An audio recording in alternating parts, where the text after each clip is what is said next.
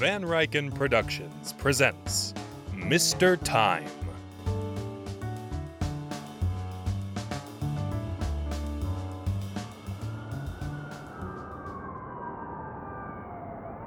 Just another day in New York City, middle of winter.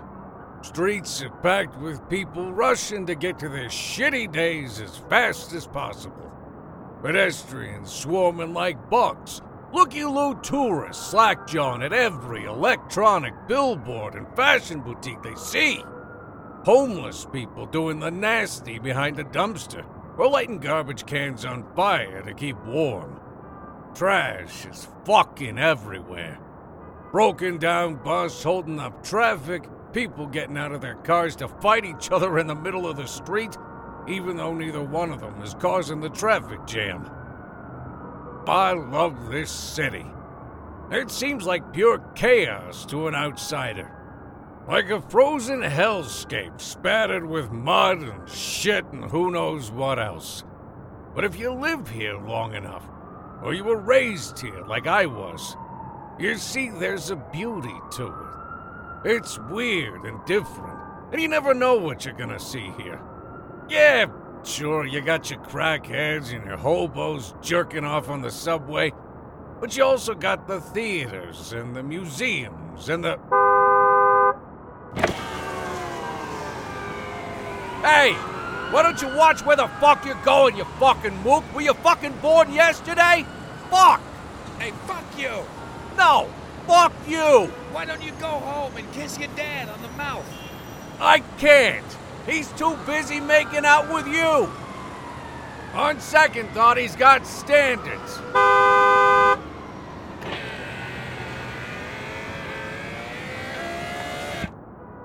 Anyways, where was I? I'm going on like some kind of Corleone. My point is, I love New York. And I love being a cab driver in New York. Best job in the world, if you ask me. I get to meet all kinds of people. I'm a people person, you know? One day you're picking up a mother with her two kids, and you get to hear all about her cousins, roommates, dogs, Yera. The next day you're picking up the Chinese ambassador, and it turns out he really loves a good chopped cheese. And you happen to know the best damn bodega in New York to get a good chopped cheese. So you stop the meter and have a chopped cheese with a Chinese ambassador. How about that? Best job ever. I love it all. I mean, every once in a while you get some fucking raisin cake who thinks he could pull a knife on you to get out of his fare. But then you just put a foot up his ass and send him on his way. Don't bother me none. Anywho, let me tell you about the weirdest ride I never gave.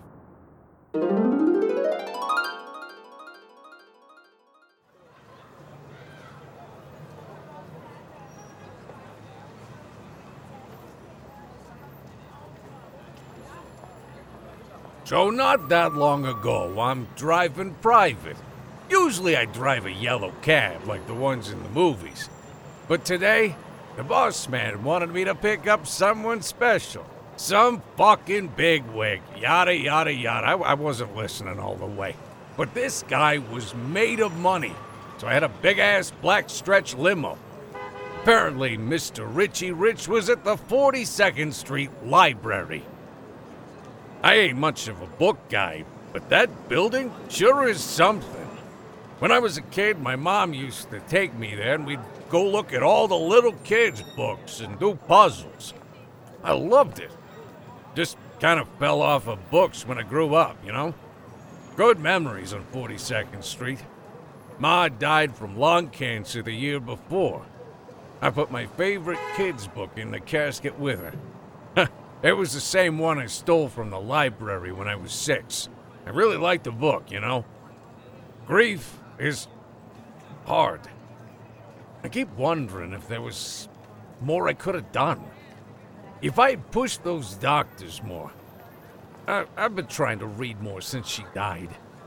Ain't like it used to be, but I really like history books. World War One and shit like that. Anyways, I pull up outside the library, and I know this guy isn't gonna be waiting outside. So I hop out and light up a smoke while I wait for Daddy Warbucks. My wife hated cigarettes. She still does. And she always yelled at me when I came home smelling like them. We're in marriage counseling now, and it's getting better. Not just over smoking, though. You know how it is, right?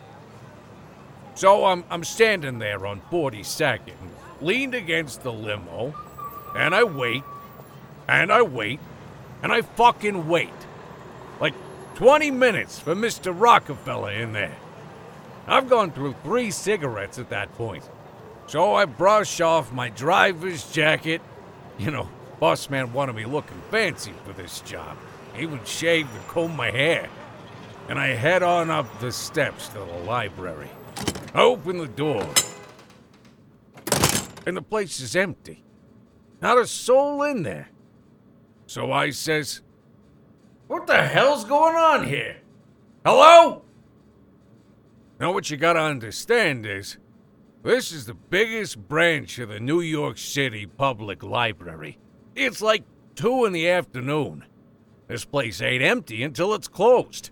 And even then, there's still a couple of people inside. There was no one.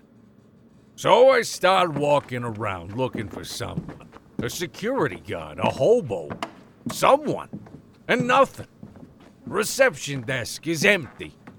All the chairs are on the floor, not put up on the tables like when the place closes. Nah, this place was a fucking ghost town. Right about this time, I got a little shiver down my spine. Look, I've been driving cabs in the craziest city in the country for two decades. I've seen some shit. So when I say this place was spooky, you can take that to the fucking bank. And then I says, If anybody's in here, you better come out now. This ain't fucking funny, you know. Still nothing. All of a sudden, I hear a door open from across the room. Real slow and creaky like. Made my asshole pucker. So I walk over to it, and it opens into a hallway. Now I got a real bad feeling right now. But I also had a job to do, and I had to go find Mr. Sinclair and get him where he's going. So, I go down the hall. After a couple minutes, I end up at another door. It's got a big sign that says employees only. But who's here to stop me, right? Maybe this guy's in here right now, drinking brandy and smoking some big fucking cigar, shooting the shit with a mayor or something. I don't know. So I open the door and I step into a stairwell. Just a concrete wall, metal rail stairwell. Ain't no stairs going up, though, only down. So I follow him. I go down so many stairs, I swear it started getting colder. Eventually, I came to another door. A big metal one with one of those tiny shatterproof windows. There's a plate on the door that says Dr. Archibald Evergreen, PhD. A doctor? Here? So I goes and I look through this little window, and all I can see is something glowing. Can't make out what it is. So I go and open the door. First thing I see is this old guy. Like, big puffy white hair, white lab coat. He looked like the guy from that uh, one movie with Michael J. Fox. You know the one I mean, right? No, no, no, not that one, the other one. Right. Anyways, he's standing in the middle of this room that's full of books. Like every wall is covered in them. He's got this table in the middle of the room, and I couldn't quite figure out what I was looking at. There was this thing sitting on the table, like a big metal box that had like gears and shit. I don't know, it was giving off this weird light, shining it on the wall. I look at the wall and I don't know how else to explain it to you. It was a. What's the fucking word? Um. portal. It was it was like a damn portal. Like think about a portal. That's what I saw. I had opened the door kind of quiet like, but it shut pretty loud behind me and the man looked over at me. He says, Oh dear. I was assured that the library would be cleared out today for my experiment. I didn't know what to say, so I just kind of stood there. Well, can I help you, young man? Um, I'm looking for Edward Sinclair. Edward Sinclair was Mr. Moneybags. I'm sorry, sir. I don't know who that is. Okay, I'll get out of your hair then. This old man pats his big puff of hair and says, Well, hold on a minute. This could be an interesting variable to my experiment. An outside observer. Well, that didn't sound good.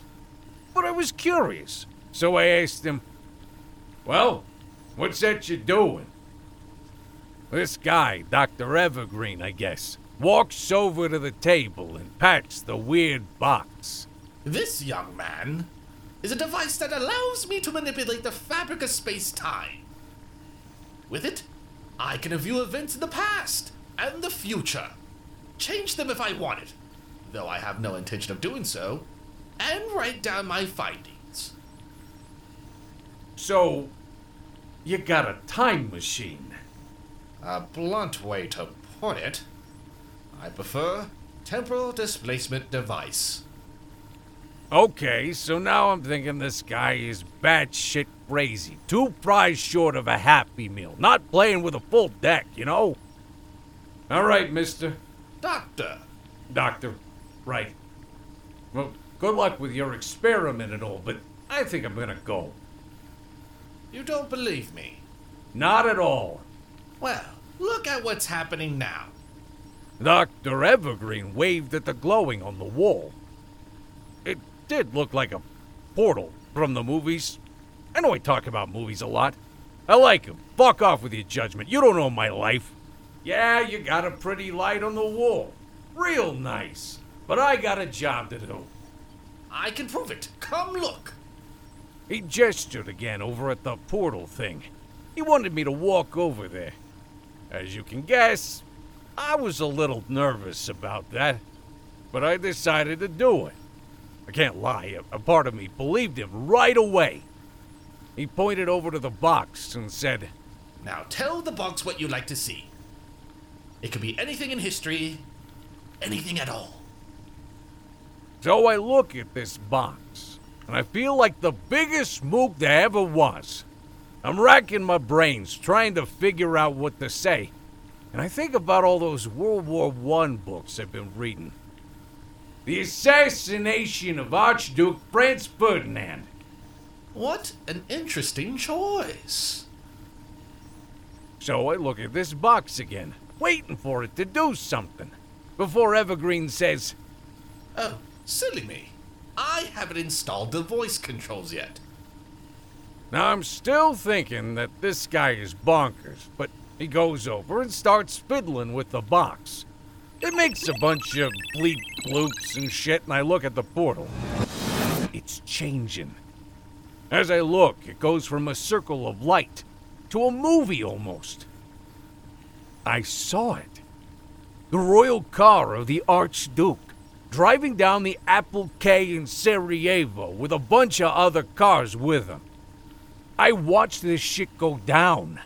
Somebody yells something in an agitated voice. The cars begin to turn around. This kid, the book I read said his name was uh, Gavrilo Princip, runs up to the royal car and fires a gun, a Browning, I think, and fires two shots into Ferdinand and the Duchess Chotek.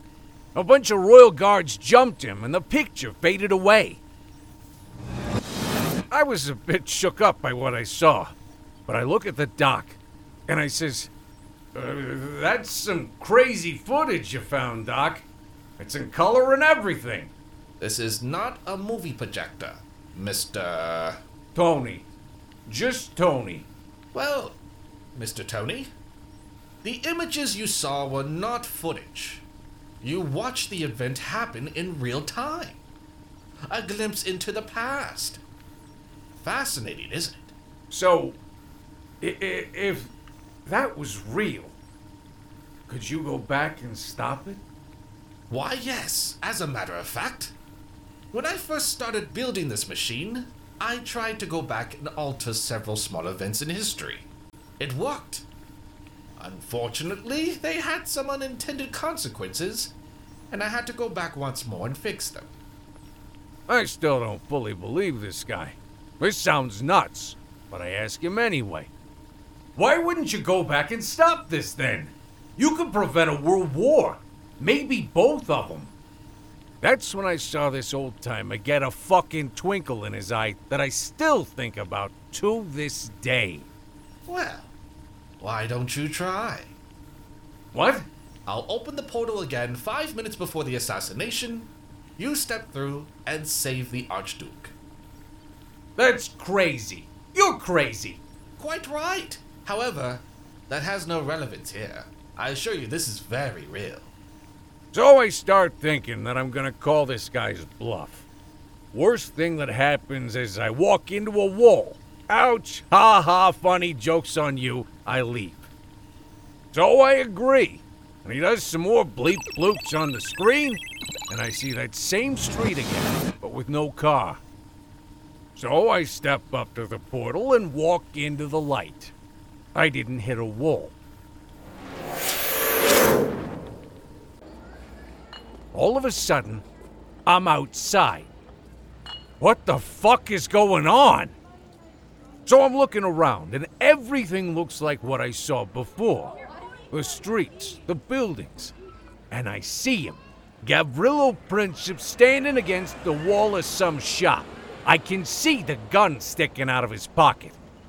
Now I'm standing there in my fancy driver's uniform, sticking out like a sore thumb. I'm in shock. The old man wasn't fucking lying. I couldn't believe it.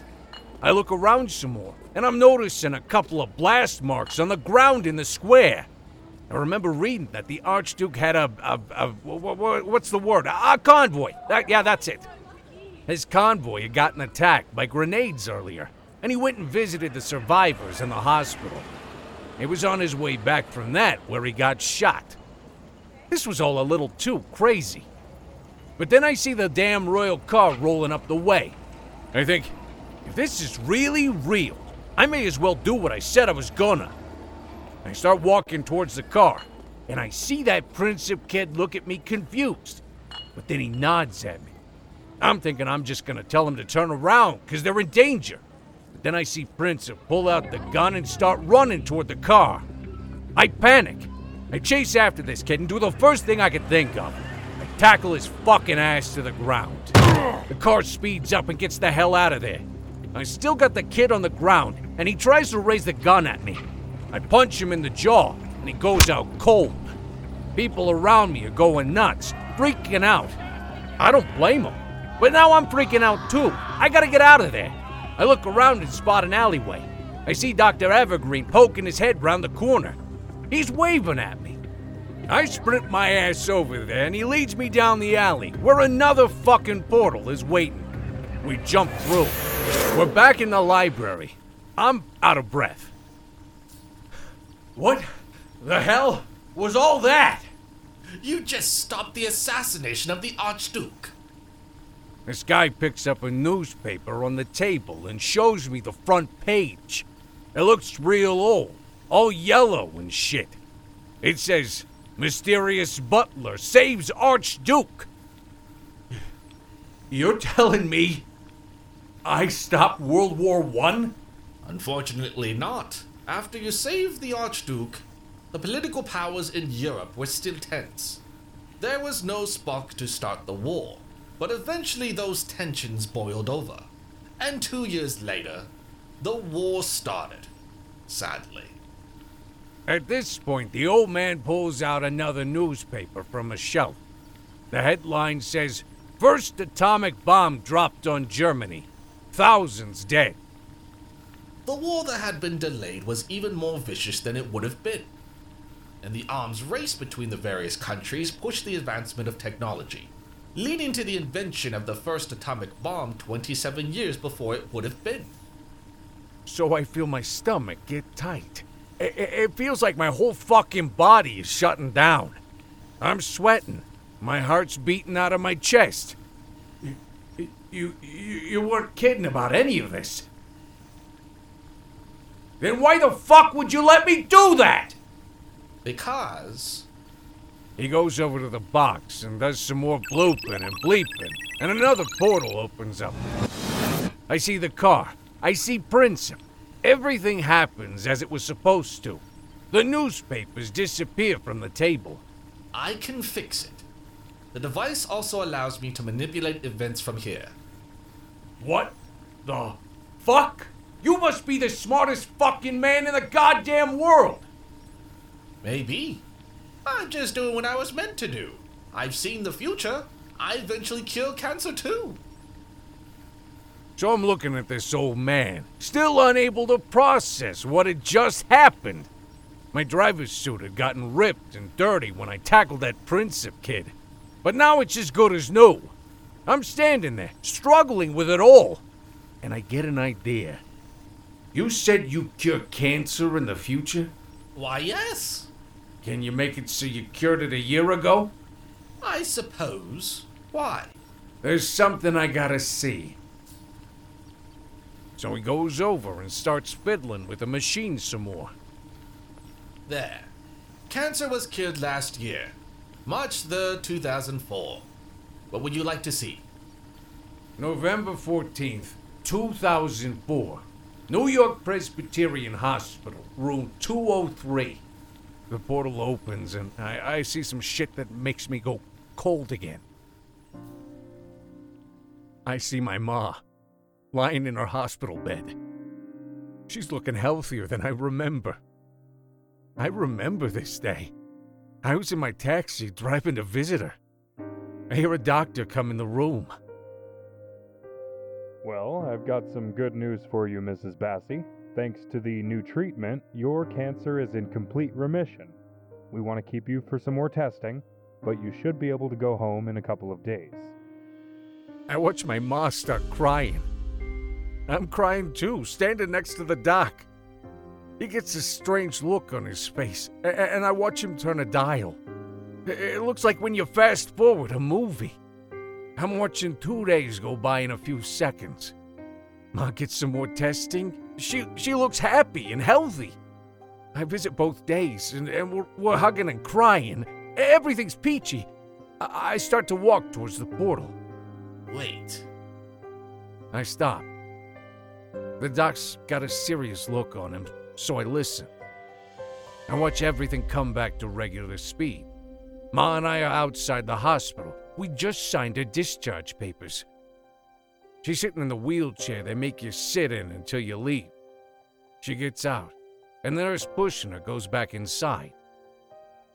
As we start walking to my taxi, we gotta cross the street. As we're making our way, I didn't see the drunk driver until it was too late. Ma got too excited about the cancer remission and decided to dance ahead of me laughing. I watch the truck hit her, doing at least 50. I feel my whole body go numb. The portal fades out. I'm on my knees, crying. I hear the doc talking to me, but, but I can't hear him. My ears are ringing. Eventually, his voice is clear again.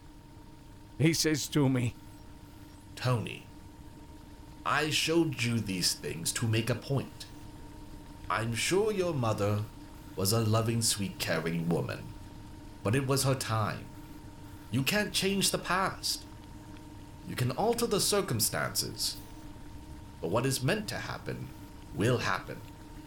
I'm so sorry for your loss. She really did seem lovely. Why the fuck would you let me see that, Doc? Because you asked. I think deep down you needed to know it wasn't your fault. And it wasn't. Maybe. I wipe my eyes and get up off the floor, feeling like some moron. So, if we can't change the past, what do we do then? Tony, this device was created to observe time, not change it. That's just a side effect. We can't change the past, but we can make sure our futures come true. Go home, love your wife, quit smoking. She'll be much happier. Live happy, grow old, die. Who knows? Maybe you'll give a ride to someone who can change the world. Maybe you can change the world. You gotta remember at this point, I'm shaking so bad I can barely stand. I'm holding back tears. But I know he's right. So I man up, nod, shake his hand. Thanks, Doc. I'd ask to see something in the future. But I think I'd rather just make it happen. That's the spirit. And Tony, maybe try cutting back on the colorful language. You'll feel more positive.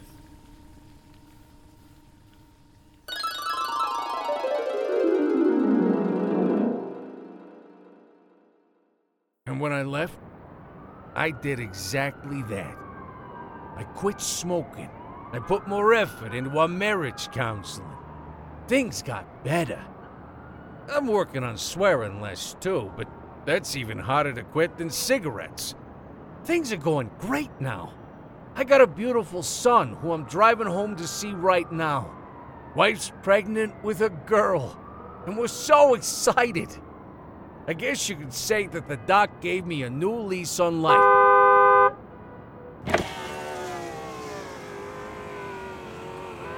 Hey, move your fucking car!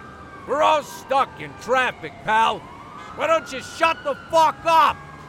Why don't you shut the fuck up, you Nancy? You wanna fucking fight, pal? Yeah, I do. Okay then. Hey, just wait here. I just need a minute, okay? I got 30 seconds to take care of a fucking mook. Marquess of Queensberry rules. If you don't know what they are, tough fucking shit.